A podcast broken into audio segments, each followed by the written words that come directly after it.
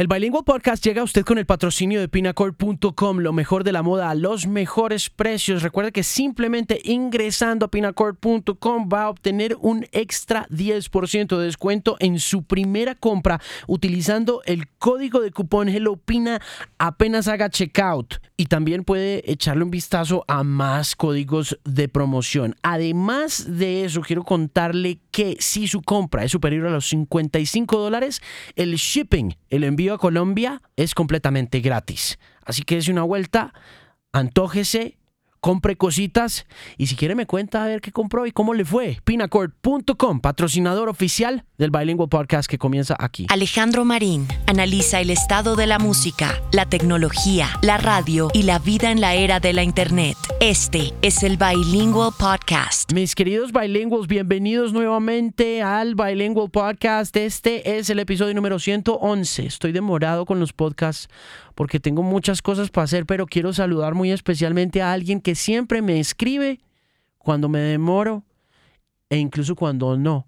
A Renate Epton, que siempre está pendiente de mí, me está escribiendo y diciéndome, hey, escuché tu podcast y tengo tal opinión. Escuché tu podcast y me gustó tal cosa. Escuché tu podcast y tengo tal duda. A Renate, que creo que vive en la costa pacífica de los Estados Unidos y descarga el podcast sagradamente a través de themusicpain.com. Un beso y un abrazo y muchas, muchas gracias por estar siempre en contacto y dándome la moral que necesito para seguir trabajando en este tema del podcasting. Hoy mi invitada al episodio número 111 fue la primera manager que tuvieron los Guns N' Roses. Se llama Vicky Hamilton y cuenta la historia de esta banda cuando Mr. W. Axel Rose llegó a Los Ángeles, California. Es una historia interesante que vale mucho la pena escuchar detenidamente y espero que tanto hombres como mujeres disfruten de esta conversación. Vamos a arrancar sin darle muchas vueltas al tema en esta ocasión puntual y mm, más adelante volvemos a conversar sobre inquietudes y comentarios que tengo para ustedes como oyentes del Bilingual semana tras semana. Por el momento aquí está entonces en el episodio 111 Vicky Hamilton, la manager de los Guns N' Roses, en el Bilingual Podcast.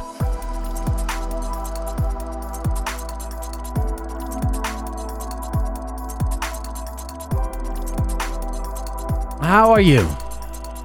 I'm good. How are you? I'm doing just great. You know, just finished having lunch. It's a beautiful day down here. There's a World Cup going on. Nobody's working, nobody's doing anything, so it's great. Perfect.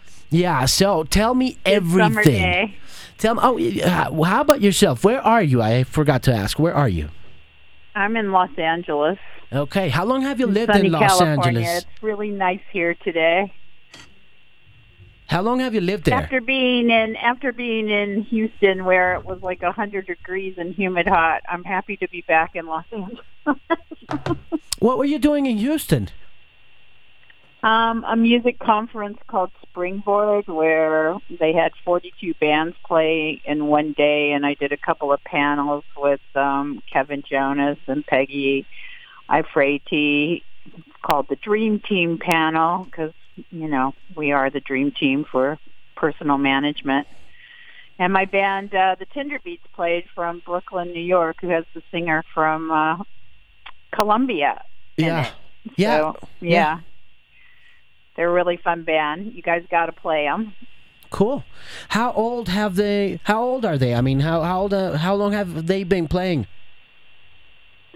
um, it's um, well, they uh, Oscar Fernando had a band there in the outskirts of uh, Buenos Aires called I think it's called Medallia.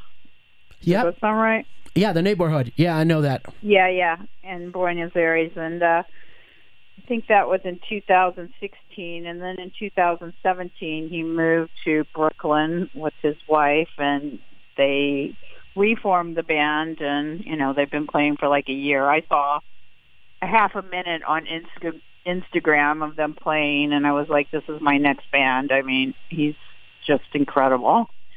It's kind of like if you took Jack White and Kurt Cobain and put in a little Radiohead and some Led Zeppelin, that's kind of what you got. And it's just a three-piece band, and they're really amazing. You That sounds amazing. Yeah, I will. And you ch- know, I you know I know my rock and roll music. A- absolutely. I mean, I'm actually going to put you in touch with the people from Rock in the Park down here so that you get to talk to them and see if you you know book them for next year's festival. You know Rock in the Park here in Bogota is the biggest outdoors festival in the world. We have like 300 oh, that would be amazing. Yeah, sure, and sure. they're already up on Spotify, so you know they can have a listen to the new EP. I'm going to put it out in on my label in September, but we thought we would give a little teaser and put you know the five new songs that we have right now out while they're touring. You know they're touring from Houston to Los Angeles, and they play. uh Bar Sinister this coming Saturday in Los Angeles. So I'm very excited about that. Cool. Well, you gotta. I got. I- I'm gonna get you in touch to, with the people from the district so that they, so that you you know you start a conversation and see where that takes you. You know. Oh, that would be amazing. Yeah. Cool. And I know Oscar would love to come home and you know see some of his friends and play for his family and stuff. Well, Yeah, that sounds like a plan. Let's make it happen. yeah, absolutely. So, Vicky, um, you wrote a book. Tell me about that yes, book. Yes, I did. It's called Appetite for Dysfunction, and it's uh, my memoirs about my rock and roll history with all the bands I've worked with, basically. When did you start working with rock and roll bands? when I was about 15 in Fort Wayne, Indiana, and uh I managed my boyfriend's band when I think I was like 20. That was the first one I did on my own, and then I moved to Los Angeles when I was 21. Mhm. But I've gotten maybe 18 plus bands signed to labels, so Hmm. done pretty good. What drew you Several of the bands have done very well, so What drew you to working with bands?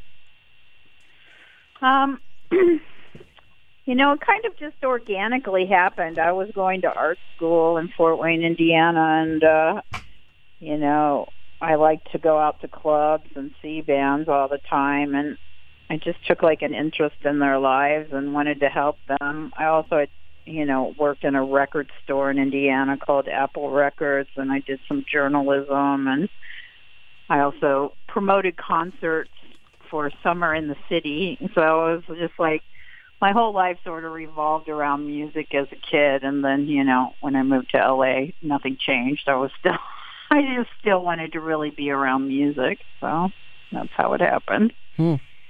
Why? What does it take for a person to achieve the kind of success that you achieved? You know, finding Um, talent. What What is it? What does a person have to have? Well, you you can't take no as the answer. You just have to persevere and uh keep going. It's like you'll get a ton of no's, but it only takes one yes. You know? So I kept looking for that yes, you know. But back in those days, it must it must have been a combination of easy and hard in the sense that rock and roll was pretty young, but it was also very competitive and very aggressive, right?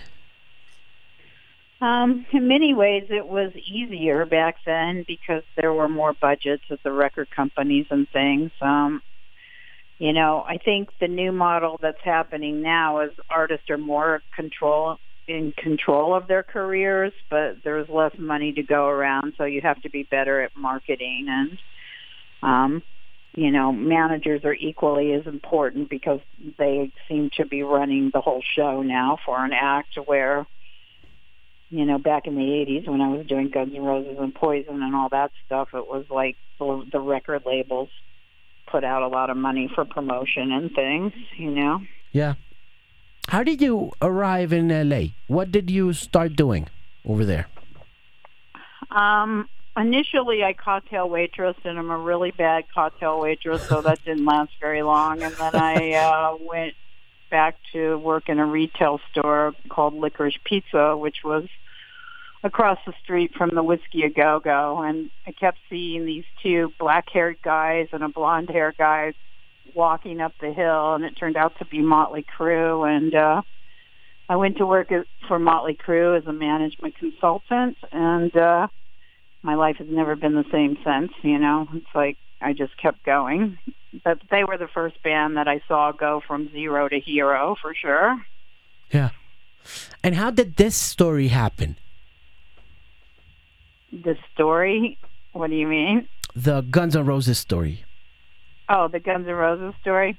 Well, the book is about all the bands, so it isn't about Guns N' Roses, even though it's a take on the name. There are four chapters about Guns N' Roses in my book, but um, Guns N' Roses, I Axl actually called me, and um, when I was an agent at a company called Silver Lining Entertainment, when I was booking bands for for them, and um, he and Izzy came in and played me a demo tape of a few of the songs that ended up being on Appetite, and I booked them sight unseen, you know, and just fell in love with the music. I mean, come on, it's amazing. It's always been amazing, even when you know he came to me when it was Hollywood Rose. It wasn't Guns N' Roses yet, and uh, Slash wasn't in the band yet, but Slash was in another band that I was booking called Black Sheep. So when I put them on together at the Music Machine, it was like I, I introduced uh, Slash to Axl. I didn't know that they had actually jammed before, but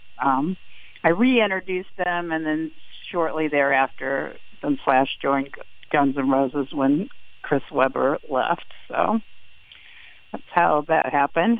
Okay. And what about that story of them living at your place?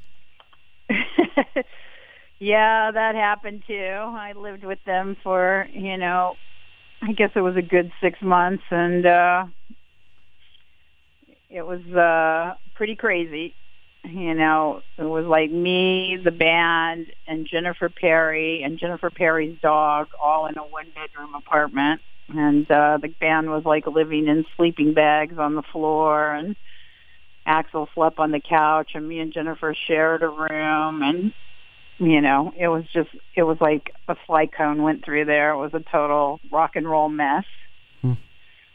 But that apartment's on a lot of tours and things now, so it's legendary. what did you do while you were working for Guns N' Roses, managing them? Were you booking them? Were you also working the the, the record contract? What was it all about? Um, all of the above. I uh, I booked shows for them. I was also shopping their record deal, and uh, you know, I was basically their babysitter. I bought them cigarettes and booze, and you know, I did I did whatever I could to make it happen. Was it too hard to to manage them, to handle them as people? Well, I kind of likened it to trying to herd feral cats. it's like they all uh, had a mind of their own, and you know, usually when we had a gig or whatever, I would like trail behind them just to make sure they all made it. You know. Yeah. And then after that, you started working with Motley Crue. No, Motley Crue I worked with first. Okay. When I first moved to Hollywood in 1981 and then I worked with Stryper, the Christian rock band. Yeah. And then from Stryper, I managed. I was a consultant for Stryper, and then I managed Poison, and then Guns N' Roses, and then Faster Pussycat, all pretty much back to back. Was Faster? I know. I think that was L.A. Guns, right? L.A. What's the relation between L.A. Guns and Hollywood Rose, or L.A. Guns and Guns N' Roses? Um, Tracii Guns played with Guns N' Roses and the first, you know, first version of the band. It's like I worked with Hollywood Rose and then it became Guns N' Roses and then it was like Tracii Guns was in the band. This was after Chris Weber left and then Slash came after um Tracii, I think. There was a period with in Guns N' Roses that I wasn't involved. I never worked with Tracii Guns, so I'm not exactly sure of that history. And a lot of people went in and out of bands during that time period. They kind of tried each other on like clothes and jammed into gigs and stuff. So that family tree is a little hard to decipher, but I did the best I could in my book. Why was LA so important back in those days? Why was it such a fountain of inspiration and creativity and, uh, you know, rebellion and all this stuff? Well, I think it had to do with because of the success of starting with Van Halen and Quiet Riot and then Motley Crue um, a lot of the bands started moving to LA and playing gigs here, so it became sort of the mecca for hard rock. You know, it wasn't like all these bands were California van- bands. Very few of them were, in fact. You know, people were coming here from all over the world. Yeah, all over the place. I mean, it was a crazy, crazy scene. You know. I know. I wish the scene would develop here again like that, where people would come here. I mean clearly people still come here, but not in droves like they did, you know, in the mid 80s. That must have been crazy to be there, you know? Oh, it was amazing. I mean, you know, I moved to LA because Tom Petty told me I look like California girl, so I sort of missed the first round of, you know, rock in LA, but um I was definitely there for the metal piece of it. when did you meet Tom Petty? Um, when I was in Indiana, so that must have been about. Um, well, I graduated in '76, and I think I met him like, uh, like I don't know, sometime between '76 and '81, because I moved to LA in '81, and I followed him around the Midwest and sort of uh, stalked him. he told me I should just move to Hollywood because I look like a Hollywood girl. And you did it? And I did it. Yes. Just I came for a month and I checked it out and I really liked it. Then I went home for a year and a half and saved money and moved. Yeah. What did the family say? Um, you know, I don't think they were completely happy about it, but you know, my dad like helped me out a little bit. He said, "I'll give you some money in lieu of college." you know, you went to. I took the rock and roll scholarship, basically. that's that's the best scholarship out there, man. Yeah, absolutely. So you never finished college, I guess. no, but I did go back to school when I got to LA. I, you know, went to UCLA and took screenwriting screenwriting classes and book writing and playwriting and uh you know, I've written a book and two screenplays and a musical. I love the writing. Like I recently just wrote an article about the Arctic monkeys that got published in a couple places in the UK, and it's on my Facebook and stuff if people want to read it. But um, I like to write. Cool. That is awesome. Yeah. It's great that you like to write. So, what do you think about the new Arctic Monkeys album?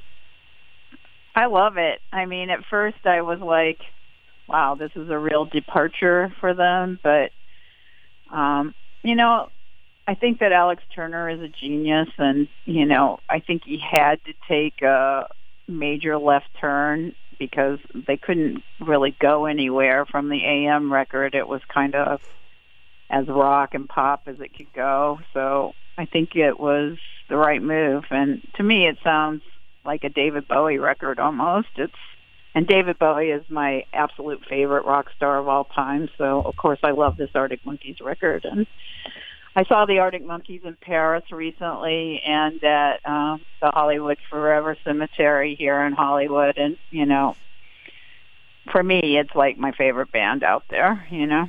A lot of people out there are saying that you know rock and roll is dying, and I like to hear that. Uh, what you what you think about that statement. Is it really dying? I don't think so. I mean, you know, I don't think there's as many guitar driven bands as there were and obviously with, you know, Gibson going bankrupt and stuff like that. Um you know, I don't think there's as much attention to guitar music as there was, but rock and roll never dies and you know, there will always be a core base for it and you know, I'm starting a record label. I'm certainly signing rock bands. You know, it's like I I don't think, you know, I'm not really a pop girl, so it's like I will always sign rock and glam rock sort of bands. Cool. You got to come to Colombia and you got to meet uh, a lot of people. A lot of people would love to talk to you. You got to come to some, I don't know, one one of the summits that we do here. I would I would love to come. If you take uh Tinder Beats or my band from Texas, Love Past Blue for uh Rock in the Park, I'll come with them. How's that sound? that sounds great. I think I'm going to, you know, pull it off. I promise you. I know. I need to like do a book that I translate to Spanish. I still haven't done that either, but you know, I'm now working on making it a television series, so who knows? At some point I will probably do that. Why was Axl so unique? Um well, he certainly had a unique voice and that's, you know, what I saw in him initially and he was a great front man as well. I mean, no one can dispute that he is the king of that genre, you know. When he came into your office with the Ghetto Blaster, um, what song did he perf- did, did he play for you? Um, it was well, three of the songs that ended up on Appetite. I, you know, I listed them in my book. You know, I, I'm not looking at the demo tape right now, so I think it was like Shadow of Your Love and uh, um,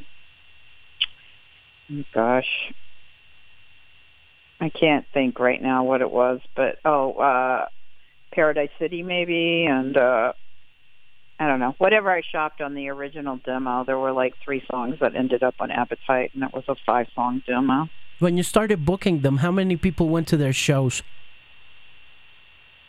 Um, you know, they had a few shows where there were like 10 to 20 people there. I mean, you know, just like any band, they had a start, you know. And when you're a new band, it's the first 100 people are the hardest to get.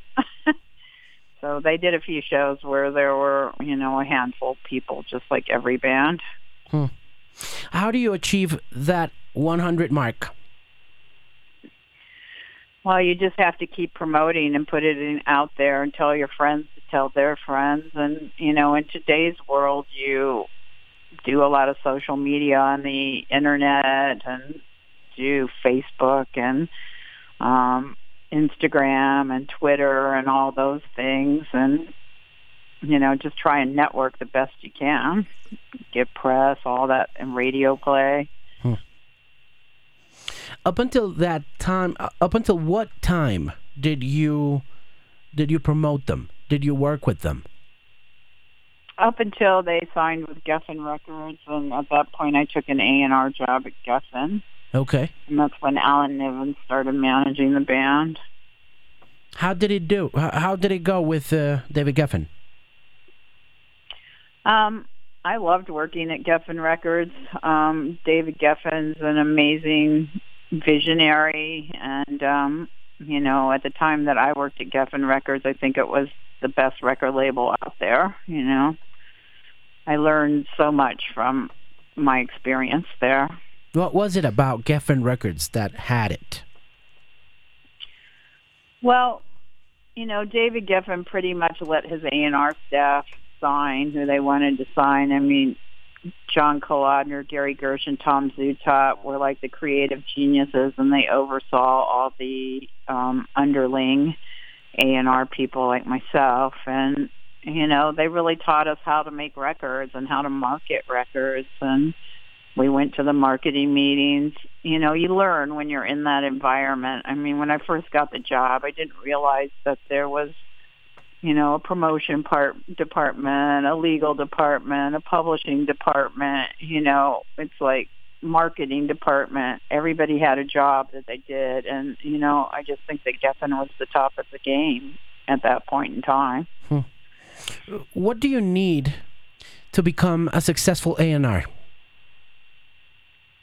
Well, you have to have uh, an intuitive instinct of, you know, what's going to be happening in the future as opposed to what's happening right now or what happened in the past. You know, personally, I sort of look to fashion to see what dictates musically what's going to happen. Sometimes you can tell in clothing designs.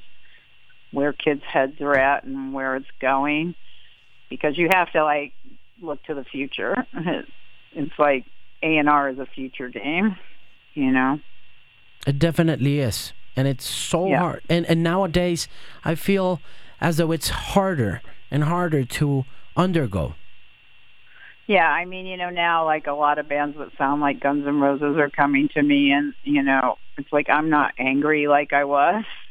I don't do mu- much of that music, but like there's a band called Guns Two Roses in London, and they played with me when I did a um book reading there recently in the UK in Camden, and you know, to me, they sound like Guns N' Roses did back in the day. You know, while they were still angry and young and all that, you know. Now Guns N' Roses is a pretty polished unit. It's, you know, it's not that raw intensity that it was back in the day. I kind of prefer the raw intensity, you know. Did you like what happened with the reunion tour? Did you did you get to see it? Yeah, any? I saw the tour. Um I saw the first show in Vegas and I saw it recently in Madison Square Garden. Well, I guess not not so recently now. That was October of last year, but um it it's a really finely put together show and you know, it has all the bells and whistles and uh you know, it's definitely representative of the Guns N' Roses catalog. But I don't know. I, I'm somebody who likes things when they're like sort of new and just coming together. But you know, it's a really good show for sure. Yeah, yeah, they were here in Medellin, and they filled the stadium. They filled it up. It was like thirty-five Oh yeah. I'm sure. yeah, thirty-five. Only once. Only once. Yeah. And it- you know what? But, but you but you well, know they played Madison Square Garden three nights and packed it all night. I Yeah. mean, you know, no, I but think you it was the highest grossing tour of last year, right? Yeah, but you know why it was only one night? It's because you know they it, it took them about twenty five years to come back, and uh, the bid for the show was just so high. It was just so big that you know the promoters ended up paying like eight million dollars for that show. Wow. Yeah, that was like huge. So it was impossible to to have them on a couple nights or to have them here in Bogota and in Medellin because it, it, it you know the logistics of it were just impossible and the money was just crazy. Yeah. Yeah, unfortunately, it's a very expensive tour, but Yeah. So that's what happens. yeah, I know. So what's your take on today's rock and roll scene? Do you like it? Besides the Arctic Monkeys, are you listening to anything else? Um, yeah, I mean, you know, I think there's a lot of good rock out there, and you know, a lot of unsigned bands like the Tender Beats and Love Past Blue. You know, it's like we just got to give them a chance and support them so that they can get to that level. I to see the Kooks at the Wiltern; they were amazing, and you know, there's a lot of good rock bands out there. Well, I look forward to seeing you soon in Bogota. I'm really gonna put you in touch with the people here in the city so you can uh, have Tender Beats come. Ah, that would be amazing. I would love that. Thank you very much for taking the time. No problem. Thanks for having me. Maybe you can send me a link so I can hear it. I will definitely. And definitely, you know, play uh, Tinder Beast. Maybe play my other band, Low Pass Blue, too. It's a female-fronted rock band. They're really great as well. Sure, sounds interesting. I'll have Lu- uh, I'll have Julio look into it, and we'll play it on the radio, see what people think, and we'll you know feed you back as soon as we can. Excellent. Thank you so much. Take care. Okay. Bye. Bye. Amigos y amigas, muchas gracias por llegar hasta este momento del Bilingual Podcast. Tengo preguntas, comentarios, inquietudes, observaciones que les gustaría oír en el Bilingual Podcast. Sería chévere escuchar sus opiniones o leerlas también. Eh, bueno, por el momento escucharlas no, porque no tengo cómo oírles los comentarios. Pero mm, sí me gustaría saber qué les gustaría que pasara en el Bilingual Podcast. Y si lo pueden decir a través de The Music Pimp en Facebook o también escribiéndome a alejandromarina.com pueden contarme cómo oyen la cosa. Gracias de nuevo por estar conectados y conectadas donde sea que obtengan sus podcasts. El podcast del Bilingual está en Spotify, está en Stitcher, está en TuneIn, está en diferentes agregadores para Android también y es patrocinado por pinupcourt.com, lo mejor de la moda a los mejores precios. Usted solamente ingresando a pinupcourt.com encontrará que le harán un descuento del 10% en su primera compra utilizando el código HelloPina. Apenas vaya al checkout. Y por estos días, si su compra es superior a los 55 dólares y se hace desde Colombia, le regalan el shipping, el envío de la compra. Así que entre, antójese y disfrute todas las ofertas que hay en pinacourt.com, lo mejor de la moda, los mejores precios, patrocinadora oficial de este Bilingual Podcast que usted puede encontrar siempre en mi página de aterrizaje, en mi landing page de musicpin.com, una voz confiable en la música.